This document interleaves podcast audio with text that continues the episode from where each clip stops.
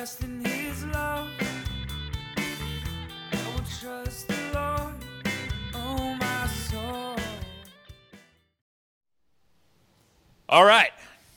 So we are in the fifth week in our series called Opportunities and Threats. And this series is coming from the present context of our world, of our country, in which there is certainly a cultural earthquake that's going on, and we can all feel it. The ground is shaking beneath us. It's not settled and it's not stopping. And so, as we have journeyed for five weeks, you, you know the, the basic message by now, which is this is not the time to duck and cover. This is not the time to follow the normal human instinct and shrink back, but rather, according to 1039 of Hebrews, we want to take the posture where they say, We are not of those who shrink back and are destroyed, but of those who have faith and preserve their souls. And that shrink back is a, is a sailing reference to when the sailors would lower the sails. It's this picture of kind of giving in for the day, or in this context, it would be giving up. It would be kind of giving in to defeat. To lower the sails. And the writer here says, hey, even though the time's hard, it's not the time to lower the sails and be destroyed. So there is a reality that sometimes that, that gut level reaction of shrinking back or taking cover, lowering the sails is actually could be to our own destruction. There's a time to dig in. And now is such a time. And so, right now, we are looking at different ways in which there are threats that are coming our way, but those threats also bring opportunities. And so, in the first week, we just looked at that, that challenging reality of God's Word, of any time we things are tough, but we're looking at continuing to desire to see the kingdom of God advance. The Bible almost always starts by saying, take personal responsibility. That was week one. Don't look outward and blame others for all the problems. First, you take personal responsibility. We look in the mirror and we say, God, show me and grow me. How can I learn? How can I grow? How can I be transformed to be more like Jesus in my responses to tough times? And we too, we said, care for those who are in your immediate sphere of influence, your family, close friends, that biblical picture of oikos or extended spiritual family that God's given you influence with to encourage one another, to build one another up, absolutely vital in times of crisis. The last two weeks, we've been looking at local mission, looking out into our city, looking for those divine appointments God has given us, looking for those, uh, those people of peace where God has given us favor, those very positive relationships where God's given you influence, and the importance, such extreme importance right now, in continuing to look, turn that radar on, look for those opportunities. Look for those divine appointments. Keep those relationships strong. Keep those connections strong. Because even though times are tough and things are shut down, God has certainly not forgotten about His mission. His agenda remains the same. The harvest is plentiful. So our job is to remain willing, available, adaptable, and willing to sacrificially serve those around us. And so there's kind of these concentric circles in this series on purpose because Jesus spoke of mission and he spoke of it in a way where there's kind of some concentric circles where you start with yourself, those closest to you, and then you go outward. Jesus said it like this The Holy Spirit will come upon you. You will receive power, and you will be my witnesses in Jerusalem. That's like your hometown, your backyard, starting with your family, and then in Judea, Samaria, to the ends of the earth. So we're moving outward. And today we kind of want to move beyond our own city and look to our state, look to other states. And we look and we ask the question Are there threats coming our way? And in the midst of this cultural earthquake, yes, a very clear message is coming our way on the state level, in many states. The message from state authorities to churches right now, in a variety of different ways, is that you don't matter much. you are certainly not essential to our society. So shut down and stay shut. So let's back up a little bit. In March, early ish March, when the COVID lockdown began and hit, our church and most others that I know of complied with that order to shut down the in person activities of the church. Because, yeah, we're like, hey, that, we want to do our part in protecting the vulnerable, slowing the spread of the disease, so that the healthcare system is not overwhelmed and people can be cared for, the sick can be taken care of. That's good. We agree. We want to protect the vulnerable, care for the sick.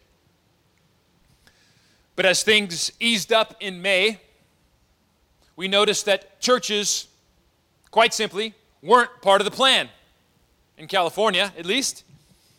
Churches being able to reopen for any type of in person activities were way at the back end of like stage, I don't know, 27, wherever, wherever the back end is. There's a lot of them. But there was this indefinite point in the future. I mean, churches, honestly, were not even spoken of in the, in the public addresses. Church was never even mentioned at that point that, hey, we're thinking about you. We know it's important for you to reopen, so here's the plan. And back in the fine print, along other outdoor entertainment, with no regard for the size of the church. So whether you had a thousand people or a church of 25, even with the desire to strictly adhere to social distancing precautions, churches were told to stay closed. Period. Doesn't matter. A thousand or 25. No nuance in that at all. So I think that kind of woke the church up a bit with a message from the state authorities that, hey, church, you're not really even on our minds. You don't really matter that much. You're, you're, you're in the fine print somewhere. You're not really essential. We're not even really trying to find a way to help you get back open. And that message has become even more clear in the ensuing months. So, right now in Riverside County, as of the beginning of this week, in a county of over two and a half million people, which doing research I found out that's actually more populous than 15 states and Washington, D.C. So Riverside County has a greater population than 15, if I did my math right, you can check it out, of the states in our United States of America. So in, in the county of over two and a half million people, there are 82 ICU beds in COVID use and 492 available. And 200 to- 223 total hospital beds in COVID use out of a total of 3,476 beds.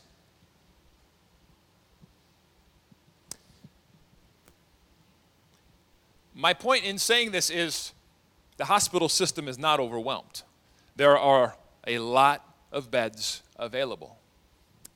And yet, churches are told stay closed indefinitely, be shut down. Even though the healthcare system is not overwhelmed, you must be closed.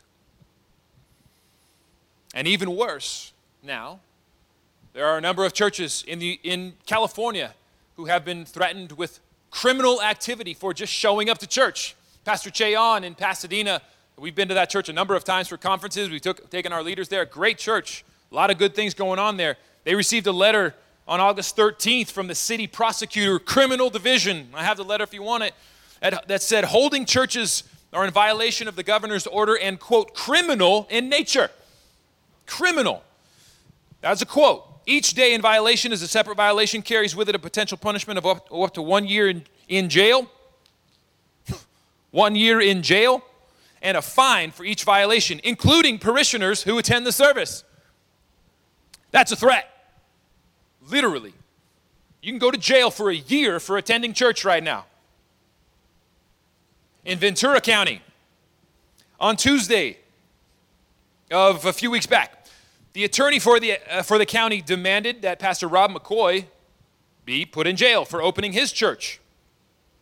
And also requested that not code enforcement, but armed officers would block the entry to the church so that no worshipers could en- enter. Thankfully, the judge overseeing uh, the case denied the city or the county attorney's, Ventura County's attorney's request for that time being instead gave a, a, a stalled, and now Pastor McCoy is wrapped up in a whole contempt of court issue, etc. But we've come a long way since mid March five and a half, six months. We're now going to church in California is potentially a punishable crime. That is but two of, of many examples that, that demonstrate the message that our authorities are, are sending our way that church is not essential. We're not interested in working with you to try to nuance it, to try to, you know, recognize that there's a lot of different flavors and styles of churches. 25 people is a lot different than 1,000 people, and social distancing and all that stuff. No, just stay closed. So, as a message there, it's just essentially the authorities saying church doesn't matter that much. We'll be fine if, if you just went away. So, when the church is faced with a message from the governing authorities that it essentially doesn't matter, certainly not essential, the question for us is is that time, is that the time to lower our sails, if you will, in compliance with the governing authorities, or is it a time to push back? Dr. Martin Luther King had a quote that is very applicable for this type of situation, I believe, regards to the relationship between church and state. He said this. I think we can get it up there. There it is. The church must be reminded that it is not the master or the servant of the state, but rather the conscience of the state. It must be the guide and critic of the state and never its tool if the church does not recapture its prophetic zeal, it will become an irrelevant social club without moral or spiritual authority. So there's a number of different ways to apply this quote, but the, the prophetic zeal caught my attention.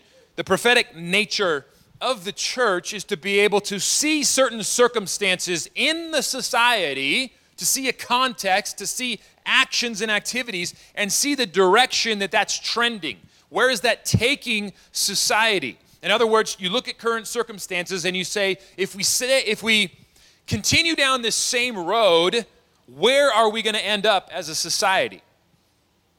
So I believe now is, is such a time, as Dr. King is saying in that setting, to put on that kind of prophetic lens as a church and say, if we don't push back, against the church isn't really necessary message, where are we going to end up as a society? Where are we going to end up when, when things get really, really tough? I mean, we, look, we looked at a context of, of a plague in the second and third centuries. The, the plague in the second century wiped out one third of the population of Rome. One third. That's translate that today. If such a thing were to take place, that's like 120 million people. Can you imagine the absolute utter chaos that our world would be in if 120 million people in the US died of a plague? I mean, we're talking about an utter fraction of that. Where it's, you know, population, I don't know the number, but it's like 0.003% or something not one third, like 150,000 people. And every loss of life is tragic. I'm not trying to minimize that. I am saying, wow. if, if we are going down this road as a society right now, where church can be so easily just dismissed as a not essential part, just shut down, we don't really need you, where are we going? Now is such a time, I believe, to push back. So, before we get into more specifics about some of the threats and why it's, I believe, an important time as a church in general, not our church, but the church, to push back. There's a familiar passage of scripture that's brought up often that honestly causes a problem Romans 13. It usually puts an end to these conversations quickly. So let's read it and let's encounter our problem. And then let's do what we should often do, which is just interpret it well and read more of God's word. Romans 13 says this Let every person be subject to the governing authorities, for where there is no, excuse me, For there is no authority except from God, and those that exist have been instituted by God. Therefore, whoever resists the authorities resists what God has appointed, and those who resist will incur judgment. For rulers are not a terror to good conduct, but to bad. Would you have no fear of the one who is in authority? Then do what is good, and you will receive his approval. For he is God's servant for your good. But if you do wrong, be afraid, for he does not bear the sword in vain. For he is the servant of God, an avenger who carries out God's wrath on the wrongdoer. So, those first couple verses, especially, seem to just silence this conversation. There is no authority except from God. Those who exist have been instituted by God. Therefore, whoever resists the authorities resists what God has appointed. Every person be subject to the governing authorities. There's more to it. Rulers are not a terror to good conduct, but to bad. For he is God's servant for your good. If you do wrong, be afraid, for he does not bear the sword in vain. So that's God's design. Yes, God designed human authority, God designed order in society, God designed structure and government. But the question happens of so what happens when God's design is God's design is not followed by those in authority? What happens when rulers become a terror to good conduct? What if the sword is brought down upon those who are following God? Because there are some assumptions in this passage. Rulers are, it says, verse 3 rulers are not a terror to good conduct, except for the thousand historical examples that we could look to when they are. So that would change things. Do what is good, and you will receive his approval. Except for the thousand historical examples when you can do what is good and receive the wrath of the sword. Context is key in all biblical interpretation. These very circumstances about that I'm talking about, about rulers gone awry, actually happen in Revelation 13 and 14. The very opposite of the kind of ruler and governing authority that Paul speaks of in Rome or to the Roman church. The very opposite is happening in Revelation 13 and 14. So let's check it out. In verse 13, or chapter 13, verse 16 to 18. The writer, John, is talking about the beast. Let's pick it up in verse 16. The beast causes all, both small and great, rich and poor, free and slave, to be marked on the right hand or the forehead, so that no one can buy or sell unless he has the mark, that is, the name of the beast or the number of its name. This calls for wisdom. Let the one who has understanding calculate the number of the beast, for it is the number of a man. That's saying this is a human authority. This is not some fantastic, just demonic figure. This is a human authority figure. One of those that Paul talks about in Romans, one of those governing authorities. This is a man, this is a person. The number of the beast, for it is a man. His number is 666. So, should we submit to this governing authority if this is our context? Should we resist because verse 2 of Romans 13 says, if you resist or if you submit, you will incur judgment. Let's move on and read chapter 14. Let's jump right to 9 and 10 for time's sake.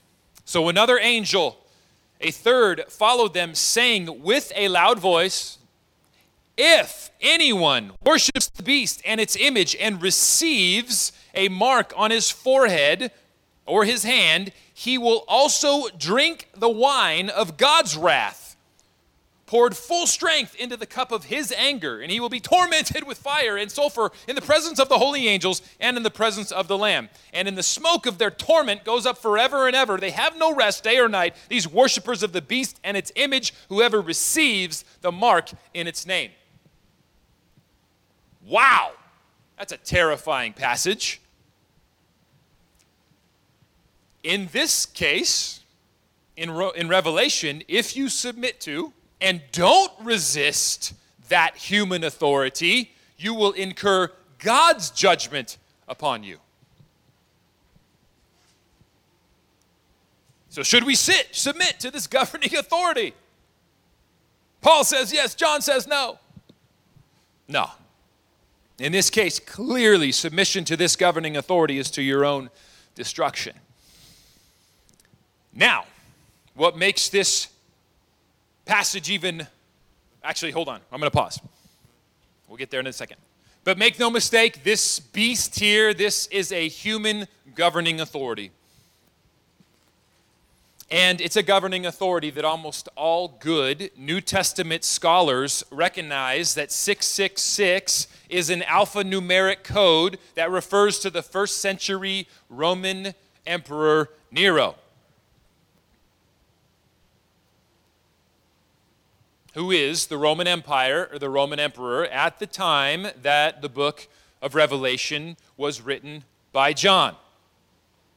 His name, if you convert it in that time using the Greek, etc., alphanumerically, his name goes 666.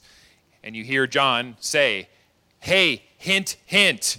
this calls for wisdom. Let the one who has understanding calculate the number of the beast, the, the ruler, it's going to come and do awful things that are against God. It's the number of a man is number 666. Parentheses for a moment. For all you end times buffs out there that get really concerned if, oh no, wait, the beast has already come and gone? I'm looking forward to the beast. Just so you know, prophetic apocalyptic writings that is the genre of Revelation. They are very often cyclical, repetitive. So don't worry, another beast is coming. End of parentheses. We can talk about that later if you want to. But furthermore, and ironically, the governing authority, aka the emperor, when Paul is writing his letter to Rome, let me say that a little more clear. When Paul's writing his letter to Rome, guess who the emperor is? Nero. However, Nero had just begun his emperorship, and he was treating Christians favor- favorably at the time. He looked like he had a good and decent posture towards Christians. He, he kind of fulfilled the description of Romans 13 and what a good emperor should do. So it makes sense for Paul to say, hey, Christian, if you do good, don't be afraid. As long as you do good, the emperor is there to make sure good is rewarded. And he holds the sword for those who do evil, do wrong. But it's also well known historically, and lots of New Testament scholars are on this page, that shortly into Nero's reign, he quite possibly literally loses his mind. He goes crazy. And in particular, he goes crazy against Christians. And he unleashes some reign of terror, multiple waves of persecution, to the point that he had many rounds of, of violent persecution on purpose by the state authorities, where they, historical documents show that, and this is outside of the Bible, show that Nero, even at times, arrested Christians, dipped them in tar alive, and had them used as torches to light the path up to his palace. That's when John writes Revelation. So, ironically, Nero is probably the governing authority that both writers have in mind John and Paul, but very different contexts going on. One says, be subject to the authorities. The other says, if you subject yourself to the authority, it defies God's commands and is to your own doom. To sum up, what we see together from these passages is when a governing authority violates the law of God, who should a Christian obey? God, of course. So when Paul says, let every Christian be subject to the governing authorities, you see the rest of that context and he describes what a, a leader is supposed to do. You can see there, there's, there's a, a conditional clause, there's an if clause. If they are making righteous laws that are in alignment with God. And Revelation makes that more clear. And then we're going to get even more clear based on more in the New Testament. But this really shouldn't be too hard for Christians to imagine or believe. A historical example that makes this come on, like, uh, of course, there is an appropriate time to resist the government. You only have to go as far, and there are many other examples, but when Hitler started his demonic ploy of the extermination of, of Jews and handicapped and gypsies and many other groups, I mean, let's say you decide to, to hide your neighbor, to protect their life, to protect the image of God that they carry, the precious value that God has put on every human life, and the Gestapo knocks at your door and they say, Are you hiding anyone here? Submit to the authorities. I mean, we, we, we look to heroes. We call them heroes appropriately for those who resisted the authorities. They did not submit to that type of governing leadership. They followed the higher law of God. They recognize there's a time to push back. And obviously, we are, we are not in any way in that type of situation in our country. But a historical example of there is a time to push back, to follow God's laws. Peter and Paul, excuse me, Peter and John show us this in the book of Acts. They are arrested for preaching the gospel. They're beaten, they're brought before the governing authorities, and they are commanded to never preach the name of Jesus again. And what do they do? They quite simply say in that moment, Acts 5:29, we must obey God rather than man. The biblical precedent is that if or when the earthly authorities violate the heavenly authorities, we follow God. The Apostle Paul lived this out for his entire ministry career. The same guy who wrote Romans 13 and said, Submit to authorities and don't resist, spent the vast majority of his three decades of ministry living as a fugitive on the run from governing authorities. If you read the book of Acts, you see Paul, similarly to Peter and John, defy the direct orders of the governing authorities over and over, which puts his life on the line and creates some very interesting, dramatic episodes of escape. One time he's fleeing in the night in a ship, the other another time he's being lowered by a basket outside the city walls. Another time he has an angelic visitation in the middle of prison that shakes the foundations and opens it up, showing God's approval and support and provision to Paul in the midst of his defiance of earthly authorities who were in defiance of God's authority. All of that to say, there is a clear biblical precedent that there is a time to push back and resist the governing authorities. And in fact, you could make a clear and compelling case that some of our country's best qualities emerged from a daring little church that chose to defy the King of England and seek opportunity to freely worship God without persecution. In 1620, about 50 brave pilgrims from one church, I mean, 50, 50 people from one church got aboard the Mayflower in defiance of and to flee the persecution from the governing authorities of England. That left such an enduring legacy of faith that almost 150 years later, as you could read, uh, feel it all through the Declaration of Independence and the Constitution and the We the People declarations, in that First Amendment, famously it says, So Congress shall make no law respecting an establishment of religion or prohibiting the free exercise thereof. The free exercise thereof. Great phrase. But what is often misquoted is this shall make no law re- respecting an establishment of religion. That's often quoted from people or by people to create this wall of separation between religion and the state, right? However, the clear intention of the writers is their context. You got we got to always remember context that was written to protect religion from the state. We have to remember from whence they came. The king of England had made himself both the head of state as emperor, monarch, head of state, and the head of the church. That's a bad combo. So, supposedly, everything he said as he decreed laws, they were both they had legal authority and they had spiritual authority. As the head of the church, they were supposedly of God.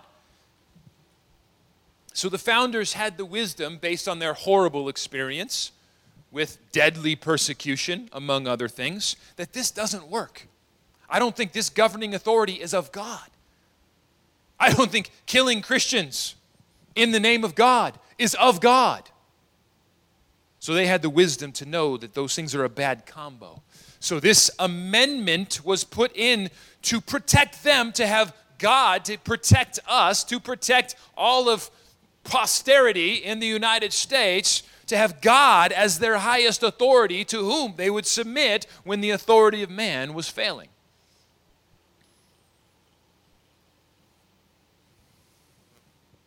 Much more to be said on that in a later time. But to sum up,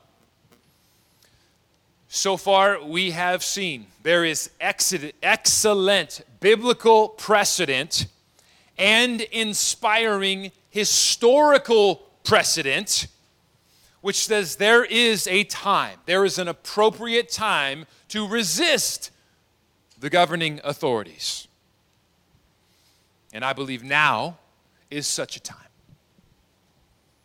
Now, we're not saying this, we're not trying to say this with a, a flippant or a contrarian attitude or spirit, but hopefully with one that's more along the lines of the prophetic nature of the church like Dr. King was referencing, that the church is not the master of the state nor the servants, but, but the conscience. And there has to be a time to capture that, that prophetic nature where, say, where we can say, hey, we see where things are going. And if this trend continues, it's going to take us down a road we don't want to be. So there is that time to stand up in our own way as church to say, if we continue down that road, we've lost our way. I believe now is such a time. When we hear the message that church doesn't matter, it's not essential, just kind of go away, be at the back end of things, you're really not contributing anything positive to society, anyways, that there is a time to stand up and say, then we've lost our way. There's a time to push back.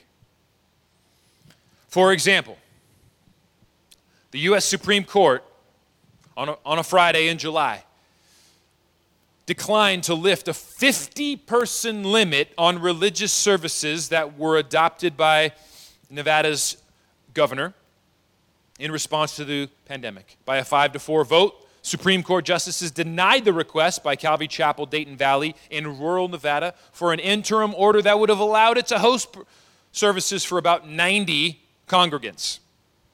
The majority did not explain its reasoning. Justice Samuel Alito wrote in a dissent that Nevada was discriminating against religious groups in favor of casinos. This is where it gets interesting which under the governor's reopening plans did not face the same 50 person limits on indoor gatherings. So the quote says that uh, Justice uh, Alito, that Nevada would discriminate in favor of the powerful gaming industry and its employees may not come as a surprise, but that this court's willingness to allow such discrimination is disappointing. Alito added that the governor's plans, he noted, allowed for thousands of people to gather in casinos, yet 90 who gather to worship in the name of Jesus cannot. When casinos can open to fuel what? What contribution to society is that making? When casinos can be open and churches cannot, even if those churches would agree to strict social distancing and one tenth of the amount of people, and that's illegal, we've lost our way. It's time to push back. One church in Nevada, oh, you could just find it online, look it up. Uh, I saw it's so awesome because they were not allowed to meet by the state's orders and unfortunately the Supreme Court's orders as well. And they're a church of several hundred. So you know what they did? They rented out a ballroom in the casino and had hundreds gathered in Jesus' name. It's awesome. Look it up, it's really cool. And it's totally stupid at the same time. We've lost our way when that's, hey, that's fine, that's fine. Another example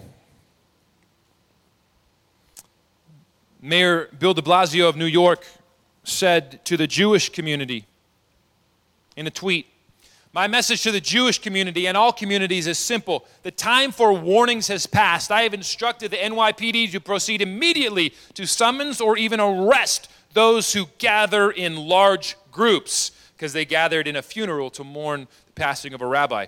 This is about stopping the disease and saving lives, period.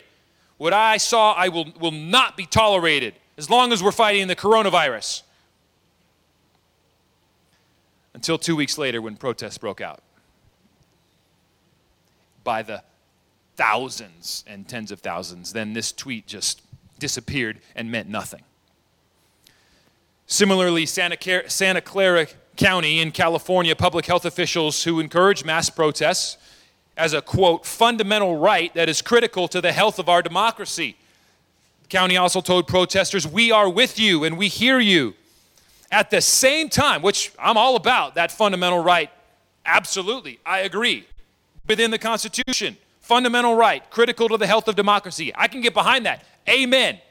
But we have lost our way when at the same time as supporting mass protests, the county had continued to uphold its restriction to that outdoor services, outdoor services of churches could have no more than 25 people. So at the same time of saying protests are good, it's healthy, we see you by the thousands. Outdoor services are no more than 25 if you're gathering to worship God. We've lost our way. Furthermore, the California governor, as you know, added that you can't sing in church. we missed that memo. So, my posture is okay. So, with a mask on, no singing. Because that's dangerous but you can shout loudly, chant, sing if you're protesting, because there's a supernatural protective bubble upon you there. The Holy Spirit is there protecting the right to protest. Oh, no, sorry. Our authorities didn't say that. So if anyone asks and shows up here, we are gathering to peacefully protest because there is a supernatural bubble of protection upon all protesters. And it's true. We protest the work of Satan in the world every Sunday when we're singing.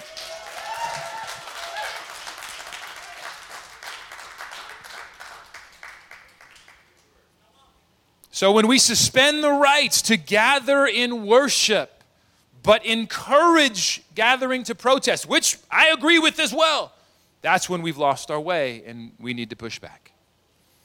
And singing in church is not simply a, a, social club enjoying a nice time. That's where we enter into an almost 3,000 year history of the, the Judeo Christian tradition of gathering in public. There's something about it. This is core to practicing our faith, this is core to the free expression of our religion. This is not a social club, it's not about singing a nice tune. This is about a 3,000 year old history where we believe that when we gather in the name of God, the very presence of God inhabits his people in a way that it doesn't happen anywhere else. And though there can be times of, for a short amount of time, maybe you got to watch it online for a day or a week or you're sick or whatever, it is not the same as gathering in person in the name of Jesus. And so our, our, our faith is on the line. Our free expression of religion is on the line. In person matters all throughout God's word. It's nothing less than the very encountering of God that's on the line to the way and degree and type that God designed. It's, a, it's the very life source of our faith is to encounter, it's to encounter Him together. That corporate gathering is utterly sacred. The corporate experience of the Spirit of God is that, that, that, that source of refreshing hope. It's renewing the mind, it's strengthening the spirit, it even heals the body, it waters the soul so that we can go out and live good fruit, bear good fruit. So that's where we push back and we say, no, in person gathering of church is essential. And the painful and destructive result of, of not being able to gather together as a church family, as church families, and encounter God is what many people are going through right now, which the CDC even recently reported, shockingly admitted that 40% of Americans, 40% of US adults are reporting, so if they're reporting is probably higher, 40% are reporting that they are struggling with a mental or emotional health crisis. And 25% of young adults in the age range of 18, 24, 18 to 24 have, quote, seriously considered suicide in the last 30 days. That's one in four. And it's all having to do with just isolation, loneliness, lack of community. And the deaths of despair, as we talked about a few weeks ago, are skyrocketing to where deaths of despair, the increase of the amount of deaths in our country due to alcohol abuse, drug abuse, and suicide are right now projected by some doctors the longer this shutdown order stays in place, the death numbers of despair will actually come close to rivaling the death numbers of COVID itself. And that's the CDC is, is affirming these numbers. And what's the solution? The public health response. Here's the CDC quote The solution to this the public health response to COVID pandemic should, listen, increase intervention and prevention efforts to address these mental health conditions with community level efforts. In other words, if you want people to be able to come back from, he- from mental emotional crisis induced by the loneliness, the isolation, the fear, then you need community level connections. Hello? We're over here. Can you take us out of the fine print of page 27, please? That's our job. It's one of our jobs. We're not the only people, there's other groups as well, but 1 Thessalonians 5 1 says, This is our job in a crisis. Encourage one another, build one another up. There is, by the Holy Spirit's power, a life giving force that is encountered when you are together in community. And so when the government says we need local, community level in- intervention to stop a mental and emotional health crisis, but then says, but the church is not essential, so stay closed. I believe we have the moral and spiritual obligation to push back and say, We're here. You need prayer? Come on in. You're hurting? Come on in. You need hope? Come on in. You need provision for a job? Come on in. You need peace? Come on in. This is where churches are the, the place. Churches have the soul saving, peace giving, abundant life, good news of the anchor for your soul in Jesus Christ. Churches stay open to say, be healed, be encouraged, be lifted up, be delivered. And while the government has no solution, the church can and should shine with the only real and lasting solution. So, church, it's not time to shrink back and disappear. The world's kind of on fire in some ways, the people are hurting. Church has a solution. It's not time to lower the sails and disappear, but just to be present with the good news that everyone is longing for. Let's pray.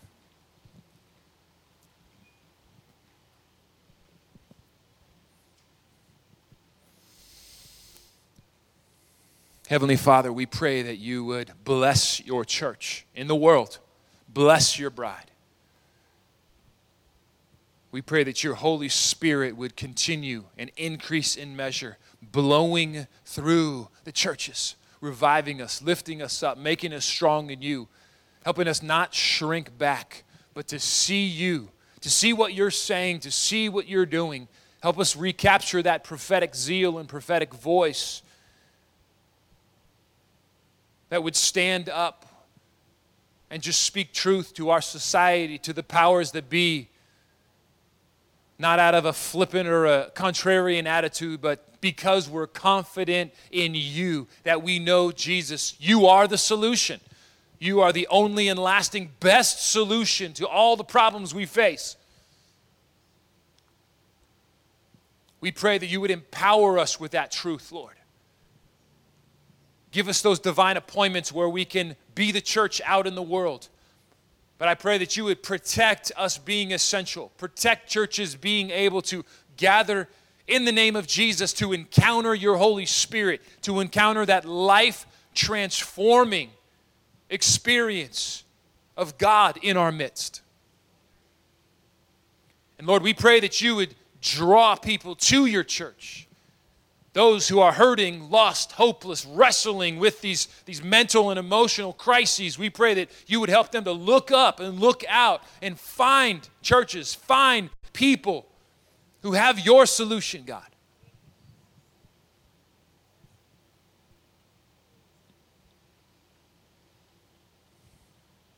Lord, we help, uh, pray that you would help us find the, the proper heart set and mindset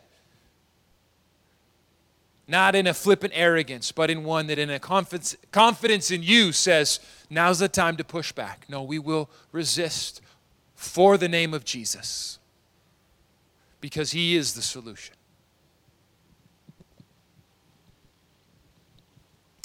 I felt like the Lord just spoke this verse to me um, just now. It was Psalm 27, verse 5. I'm going to start reading in verse 4. One thing I have asked of the Lord, that will I seek after, that I may dwell in the house of the Lord all the days of my life, to gaze upon the beauty of the Lord and to inquire in his temple. Verse this is verse 5 For he will hide me in his shelter in the day of trouble. He will conceal me under the cover of his tent. He will lift me high upon the rock.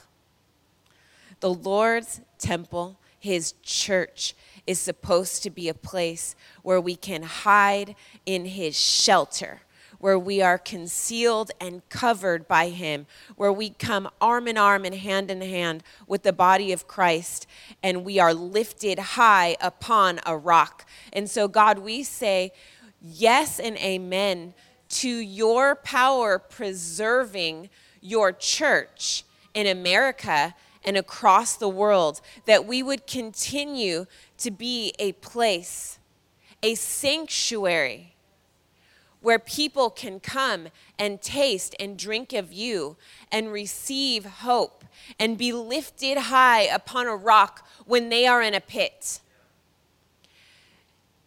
And so, God, we thank you for the rumble.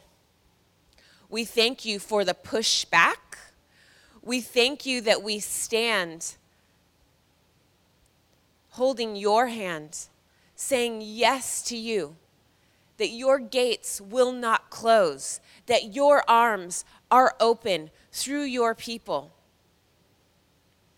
God, we thank you that this is your will on earth as it is in heaven. And God, where, where would our nation be if Martin Luther King didn't take your hand and say yes to you and challenge the governing authorities when they were pushing back on the rights of your children and the livelihood of your children?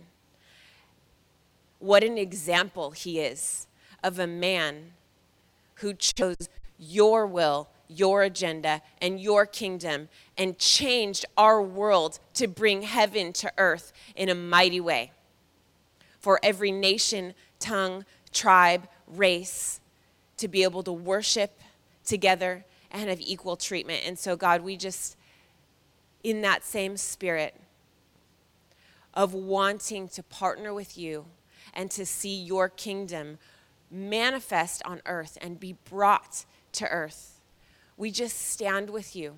We worship you, God. Let this place, let our nation be a place of worship. Let our nation be a place of worship. May the singing that is here explode all over the nation. And we ask for um, a mighty way being made in the wilderness, a way being made in the Red Sea, in the governing authorities, in those um, who are shutting down churches, specifically Gavin Newsom in California, we just declare a, we just ask for a softening of their hearts, that their eyes would be able to see the good, that we are far more valuable than casinos, that your hope is real, that you heal, that you bring alive. And God, we ask that you would also just raise up your spirit within your church to push back, to say yes to you, to say yes to your power, your love, and your goodness in our nation.